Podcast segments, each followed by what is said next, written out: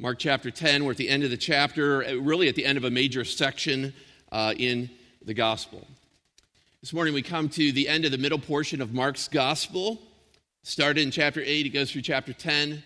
Uh, and in these chapters, these three chapters, Jesus is on the way to Jerusalem. Although at the end of the chapters he's going to be uh, arrested and crucified, Jesus in this section is driving forward with resolution on a death march to the city of Jerusalem uh, with his disciples and some others following him. Our story this morning, Mark chapter 10, verses 46 through 52, will take place in the city of Jericho, a city uh, that one would reach just before entering the outskirts of Jerusalem. Jesus is now within one day's journey of reaching Jerusalem, the place where he will be arrested and crucified. As we get into this story, Mark 10 46 through 52 this morning, uh, the way to understand the story is to uh, understand the significance of two main characters. Uh, if you think of uh, different works of literature, and I, I have to confess, uh, not my area of strength, but uh, I do like reading, but for the last eight years or so, I've only read PhD stuff. So, um, you know, but if you get into literature, I, I, think someone could tell you that in order to understand certain stories, you need to understand uh, main characters in the stories. Uh, one that came to mind immediately this morning was Romeo and Juliet. Because if you're going to understand this story, you're going to have to understand who Romeo is and who Juliet is. Okay? In this true story of the Son of God, there are two main characters that we are going to see and be introduced to. One we've seen all throughout the gospel, and the other arrives on the scene here for the first time. I want to read the whole story with you. I'll read Mark 10, 46 through 52. Why don't you follow along there in your Bibles? It says, And they came to Jericho, and as he was leaving Jericho with his disciples and a great crowd, Bartimaeus, a blind beggar, the son of Timaeus, was sitting by the roadside. And when he heard that it was Jesus of Nazareth, he began to cry out and say, Jesus, son of David, have mercy on me. And many rebuked him, telling him to be silent. But he cried out all the more, Son of David, have mercy on me. And Jesus stopped and said, Call him. And they called the blind man, saying to him, Take heart, get up, he's calling you. And throwing off his cloak, he sprang up and he came to Jesus. And Jesus said to him, What do you want me to do for you? And the blind man said to him, Rabbi, let me recover my sight. And Jesus said to him, Go your way, your faith has made you well. And immediately he recovered his sight and followed him on the way. Let's go to the Lord in prayer this morning.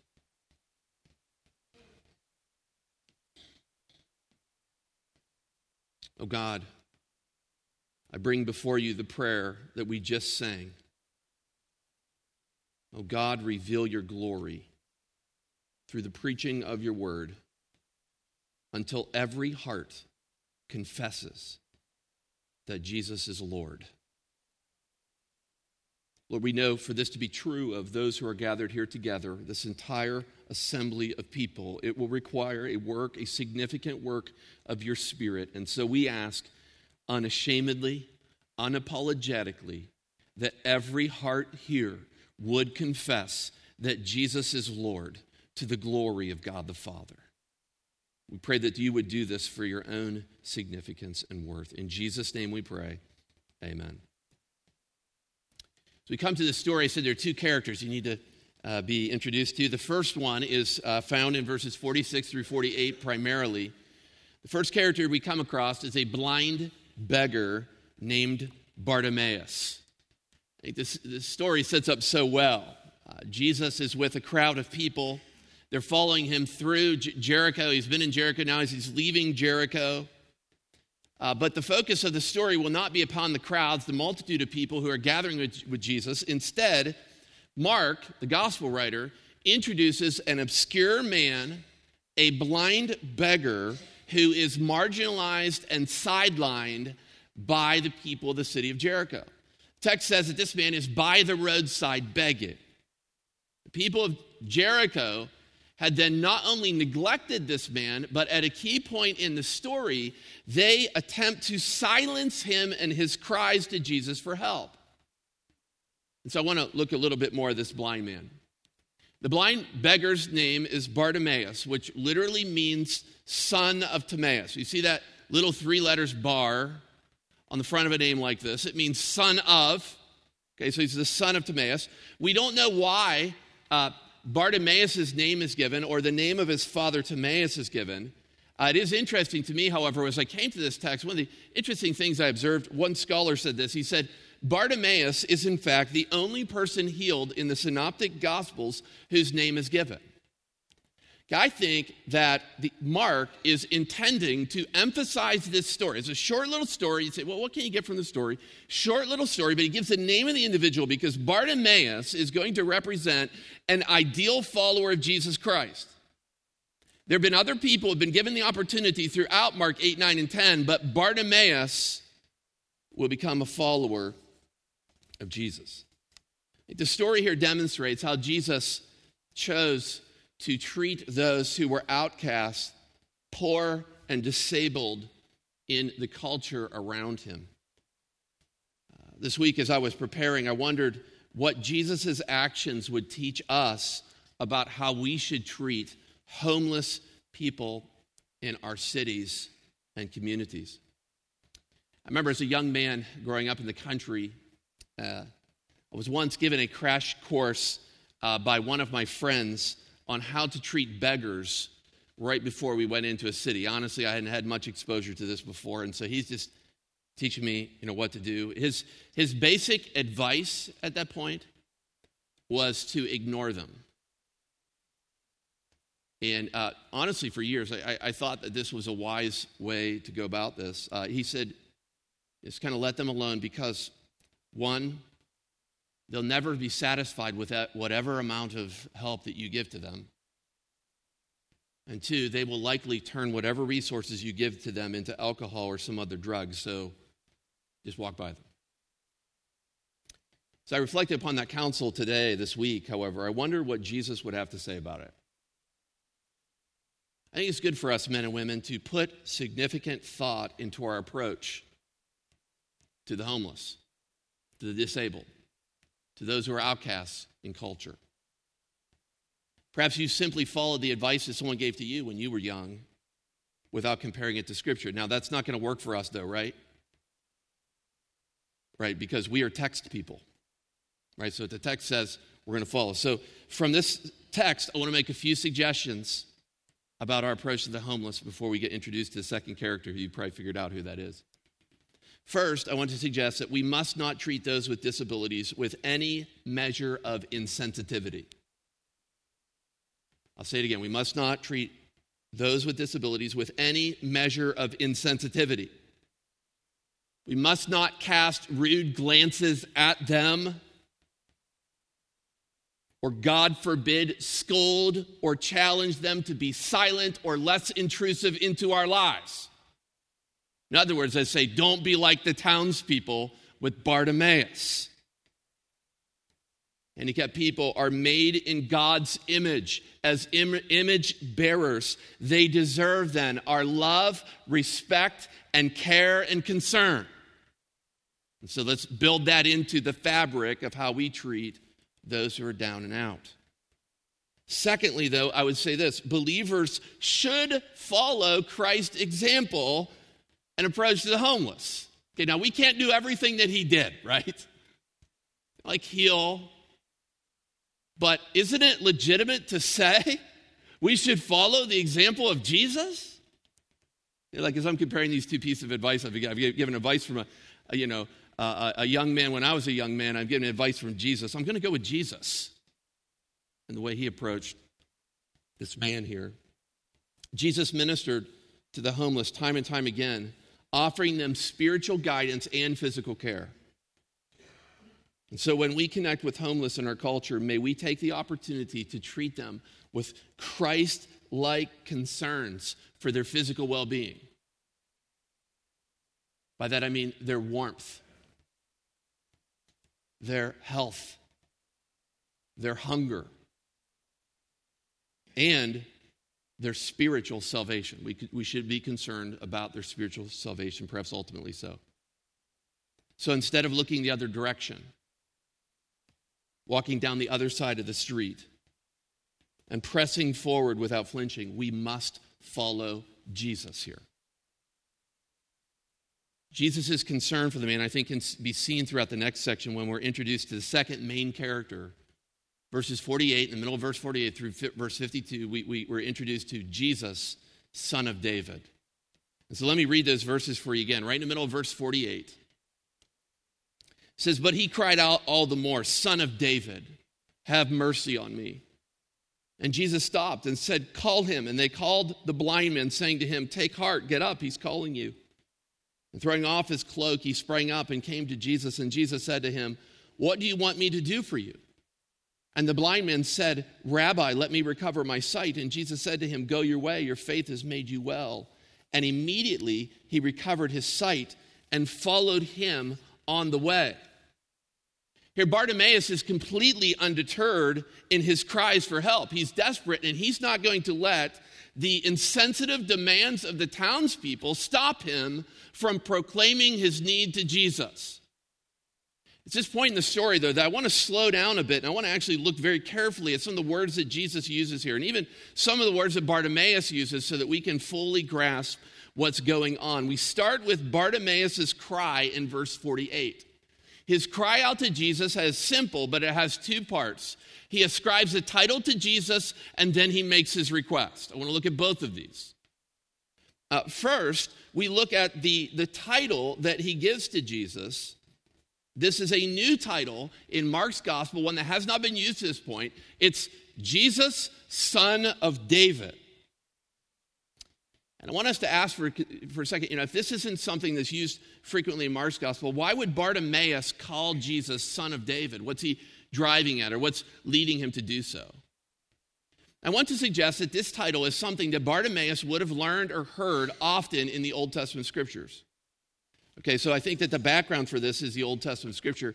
And I'll give you just a few texts where I think this is the case. You don't need to turn there. For sake of time, we'll just see it on the slide behind me. But 2 Samuel chapter 7 is an important text in the Old Testament where Jesus is making a covenant with David, the Davidic covenant. And in this covenant, Jesus, or uh, God, I should say, promises David several important things, but especially here in these verses, he promises him that a son will come from David who will rule over the people of this world forever. 2 Samuel 7, verse 12, it says, when your days are fulfilled and you lie down with your fathers, this is God to David, I will raise up your offspring after you, uh, who shall come from your body, and I will establish his kingdom, and your house and your kingdom shall be made sure forever before me. Your throne shall be established forever.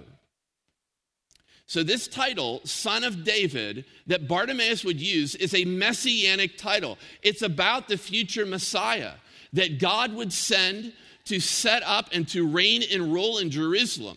This is about Jesus, the Son of God. And so when Bartimaeus uses the title, I believe that he, he thinks Jesus is Messiah. He's David's son. There's another thing, though, I think that another truth I think that this uh, teaches, uh, this title teaches in the Old Testament. That's Son of David, I think, also speaks of the nature of the Messiah. Look with me at this text, Ezekiel 34, 23, and 24. Says, And I will set up over them one shepherd, my servant David, and he will feed them. He shall feed them and be their shepherd, and I, the Lord, will be their God, and my servant David shall be the prince among them. I am the Lord, I have spoken. I think with this text and texts like it, I mean, there are other texts like this. I've just given you one.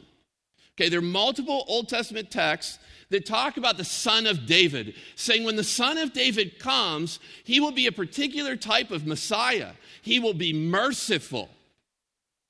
He will feed you. He will shepherd you. He will care for the poor and the outcast. I mean, I could go to other texts that would say, the son of David will care for poor and outcasts. So Bartimaeus cries out to Jesus, perhaps with this understanding, and he calls him Son of David, merciful Messiah. In other words, merciful Messiah. So, with this title, the man Bartimaeus understands that Jesus is the Messiah who will bring mercy, and Jesus does not silence him like all the others before.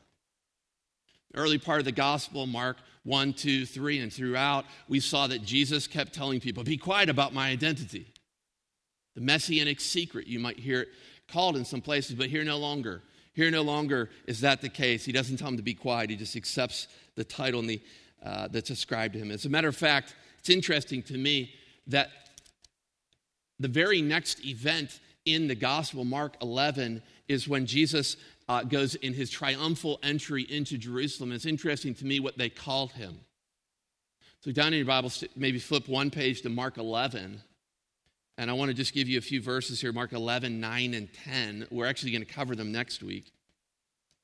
Says Mark 11, 9, and those who went before and those who followed were shouting, Hosanna, blessed is he who comes in the name of the Lord.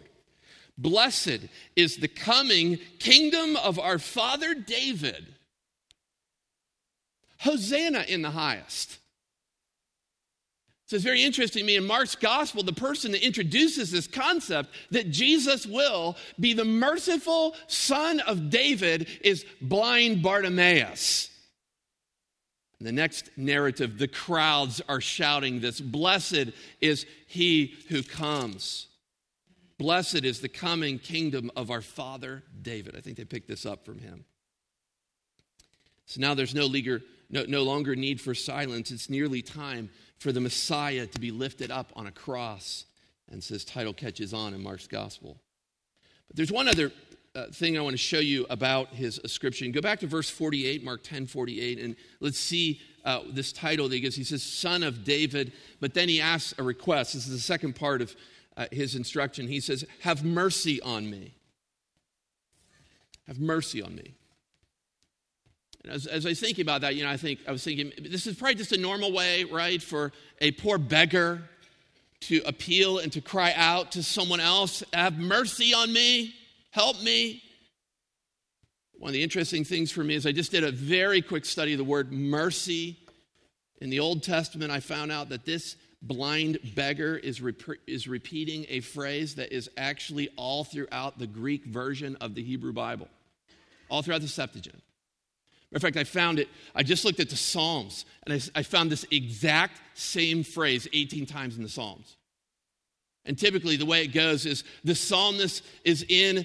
Uh, he's in a, a, difficult situation. He, someone like David, he needs someone to rescue him in the midst of the struggle. And so he says, have mercy on me. Now, sometimes it's translated, Be gracious to me. But to show you just a few of these uh, in the text, Psalm 6 2 at the top, you can read them behind me. It says, Be gracious to me, or have mercy on me, O Lord, for I'm languishing. Psalm 9, verse 13, Be gracious to me, O Lord, or have mercy on me. Go to the next one, Psalm 25, verse 16. Turn to me and, and be gracious to me, or have mercy on me, for I am lonely and afflicted. Psalm 25, 16. Psalm 26, 11. But as for me, I shall walk in my integrity. Redeem me and have mercy on me. Be gracious to me. Psalm 27, verse 7. Hear, O Lord, when I cry out, I cry aloud, be gracious to me and answer me. And then Psalm 30 and verse 10. Hear, O Lord, and be merciful to me. O Lord, be my helper. So I ask, where did Bartimaeus learn this ex- expression? He learned it from the Old Testament. Perhaps he was taught this as a blind beggar. He was taught some pieces of the Old Testament scripture, but he, he cries out. He cries out and he uses the words that the psalmist would use in his Bible, the, the words that the psalmist would use to cry out to Yahweh, to God. So, with, that, with, with this understanding of the true nature of the blind man's request, I want to go back to the story and see what happens. You go to verse 49, and after hearing this man's incessant shouts, Jesus does something that readers are just not prepared for. Verse 49 And Jesus stopped and said, Here, Jesus stops. This could be literally translated, and Jesus stood still. It's amazing when you consider what's going on in Mark chapter 10 just before this. Remember verse 32? And they were on the road going up to Jerusalem, and Jesus was walking out ahead of them. You know, the gospel says he was walking with resolution. He's on this death march to the city, not flinching. He's continuing on. But now his progress is halted. In the midst of a long stride and quick pace, Jesus stops and he demands for the crowds to bring the man to him. This is just vivid detail in the story. That's when we see something that should bring a smile to our face in verse 50. This did not need to be included by Mark. But it just helps us capture a little bit more of the story. Uh, it says uh, his response, and throwing off his cloak, he sprang up and he came to Jesus. Bartimaeus jumps up, comes running to Jesus. He, he comes to Jesus, and he, he's done this having thrown off his coat. His coat would be his outer cloak that would be used for warmth at night, perhaps even to collect the money that he'd be begging. He, he takes it off and leaves it there. He no longer has need for this coat anymore. I think that's best to see verse 50, these responses as all coming as spontaneous acts of joy. The man's been blind. He's a beggar. He's got no way to care for himself. And they tell him, the son of David wants to talk with you. Take heart. So he jumps up, goes to Jesus, finds his way to him. And then Jesus asked him a familiar question, verse 51. Does that sound familiar to you, that question, verse 51? What do you want me to do for you? If you're reading, I know sometimes we take a long time in between sermons, right? And we break up little sections, but if you're reading through Mark 10, you will have already heard that question before. The same exact question. What do you want me to do for you? It was the question that Jesus asked James and John. Remember, Jesus predicts his own death and then they fail? They say, Jesus, we want you to do for us whatever we want. Jesus says, What do you want me to do for you? In this sense, though, at this point, I think that Jesus finally receives a worthy answer. A worthy answer. When the two whole advantaged people, James and John, heard this question come from Jesus, they asked for self glory. They asked for reserved seats in the kingdom one at your left, one at your right. When a disabled beggar hears this question, he's simply asked to be ordinary. Rabbi, my rabbi, would that I'd receive my sight. Two men come to Jesus full and comfortable the solitary man cries out to Jesus in desperation. So, although the certainty of the cross is pressing on Jesus and on his mind, he stops, he hears the man's request, and he heals him. He says, Go, go your way. Your faith has made you whole. See that in the text there? Go your way. Your faith has made you well. I just want to stop here and I just want to reflect upon, before I look at that answer, just how loving Jesus is and how much of a sacrificial act this is. As I was considering it this week, I mean, Bartimaeus does not even understand where Jesus is going. Bartimaeus doesn't understand that he's intruding into Jesus' life at a very important and trying time in his life. I mean, if he only knew that the satanic host was lining up to get Jesus. If he only knew that one day later Jesus would arrive in Jerusalem and the events of his trial, arrest, crucifixion would begin. If he only knew. But he doesn't. And Jesus doesn't even tell him. He just stops and he heals him. He heals this man and kindly encourages him to go his way. Now, Jesus' words to Bartimaeus, I think, are worthy of reflection as well. I mean, Jesus says, your faith has made you well. Those words, has made you well, reflect one word that could be translated healed, or in many cases in the New Testament, when I come across this word, it, you just translate it saved. Saved. I think what Jesus is saying with blind Bartimaeus is that your faith, your belief in me that I can do this, uh, has not only healed you physically, but spiritually. You are saved. You are saved. I think the main reason that Mark might include him here in this place in the narrative is the very last phrases of verse 52. It's my opinion. It says, And immediately he recovered his sight and followed him on the way. Uh, here in the blind man's response in verse 52, Mark emphasizes something that I want to show you. I want to dig a bit deeper into this response, into, especially into this phrase, and followed him on the way. Here, although Jesus tells Bartimaeus to go his own way, go your own way, he actually gets in line and he follows Jesus on the way. Now, this is more significant than I think it might first appear, so I want to show you this. Okay, you remember Mark 8, 8 through 10, middle section is about a journey to Jerusalem. We know this because of the geographical cities that are listed. I mean, if you actually pay attention, it starts way outside of Jerusalem he starts making his way closer and closer to the city. Another way you know that this is a journey to Jerusalem is a phrase that's repeated throughout the chapters. I haven't said anything about it to this point, but the phrase is on the way. On the way. And I just want to show it to you in a few places. Look at Mark 8 27. Mark 8 27. This is uh, near the very beginning of the middle section of Mark's gospel where he's saying, I'm going to journey to Jerusalem. Mark 8 27. And Jesus went on with his disciples to the villages of Caesarea Philippi, and on the way, I just want you to kind of mark that, keep, keep that in your mind. On the way, he asked his disciples, Who do people say that I am? All throughout this section, Mark has Jesus on the way to Jerusalem, carrying on conversations with the disciples and so on. Here he's in Caesarea Philippi, and on the way, he has this instruction with them. Then go to Mark chapter 9, verses 33 and 34. I'll show it to you there as well. Mark 9 33. It says, And they came to Capernaum. See, they're making their way to Jerusalem. They came to Capernaum. And when he was in the house, he asked them, What were you discussing on the way? On the way, same phrase.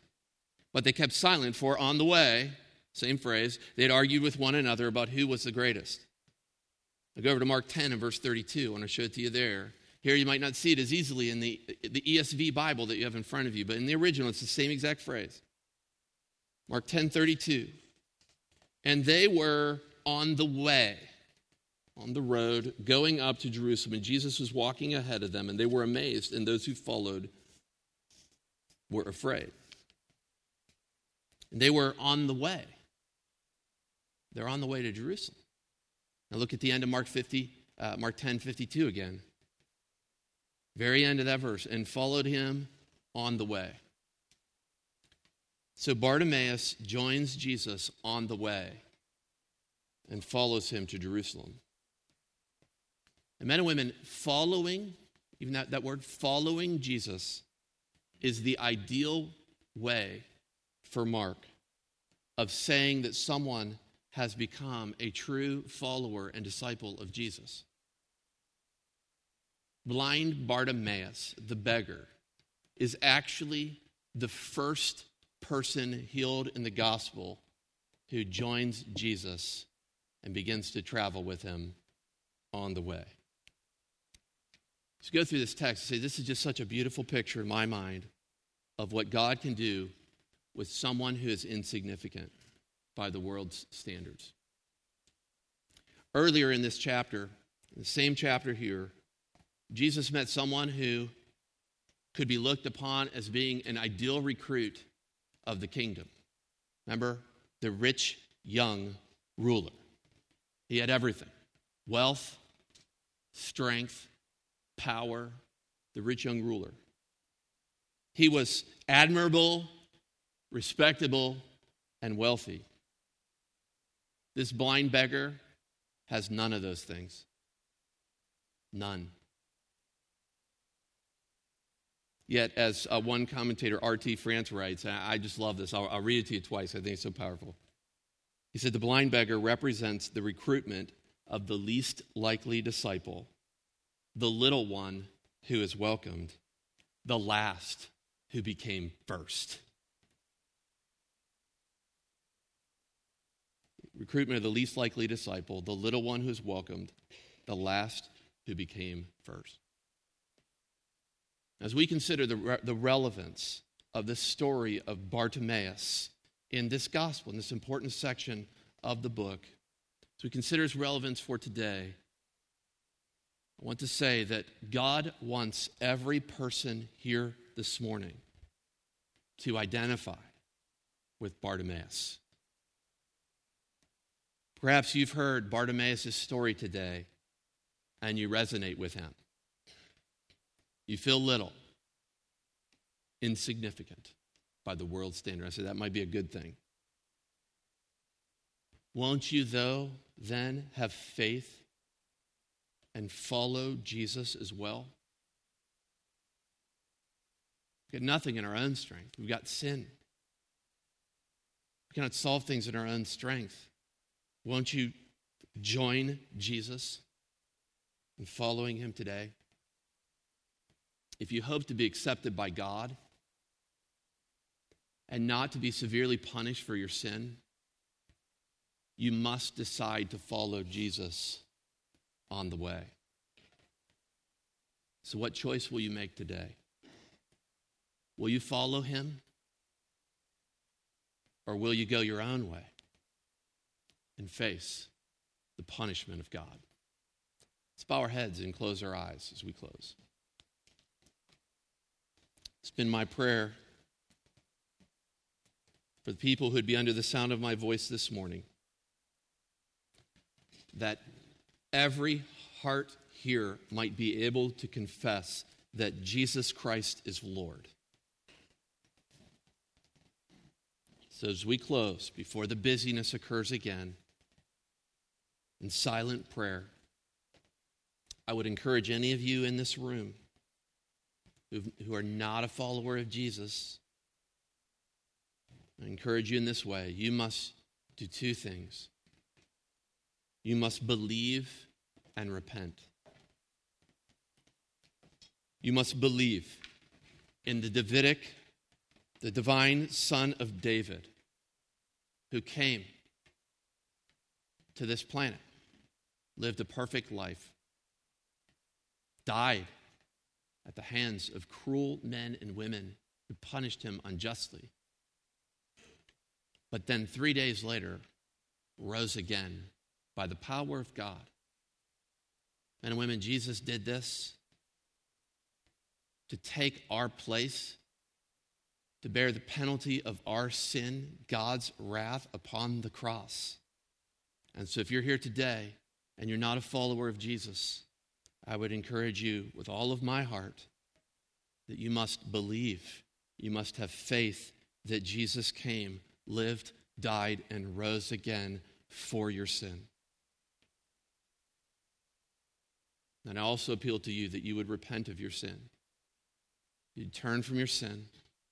Say, I don't want this sin anymore. I want to join Jesus on the way.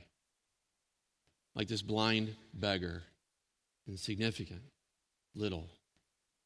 But I want to join Jesus. I encourage you to do that now. Let's pray together. Father, I thank you for the story of blind Bartimaeus. Lord, being surrounded by Christian brothers and sisters in this room, I know that we can all resonate with this story.